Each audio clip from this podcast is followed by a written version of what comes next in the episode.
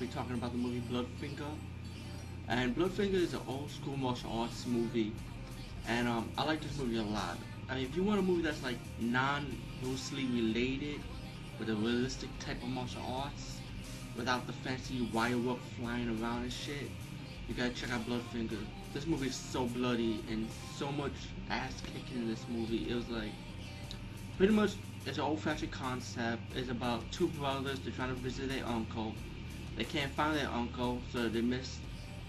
So they had got into a fight, and the fight was stopped by one of the crime boss right-hand man. But they ended up working for the crime boss, who was supposed to help them find their uncle. But they did not know he was a crime boss. That's the catch. So when they found the uncle, and the other brother ended up marrying the crime boss's daughter and decided to work for him without knowing who he really is, by the way. So when the bro- when the other younger brother found his uncle and the uncle told him what the crime boss did to him, put him out of business, the crime boss gotta get his brother back, get him out of there.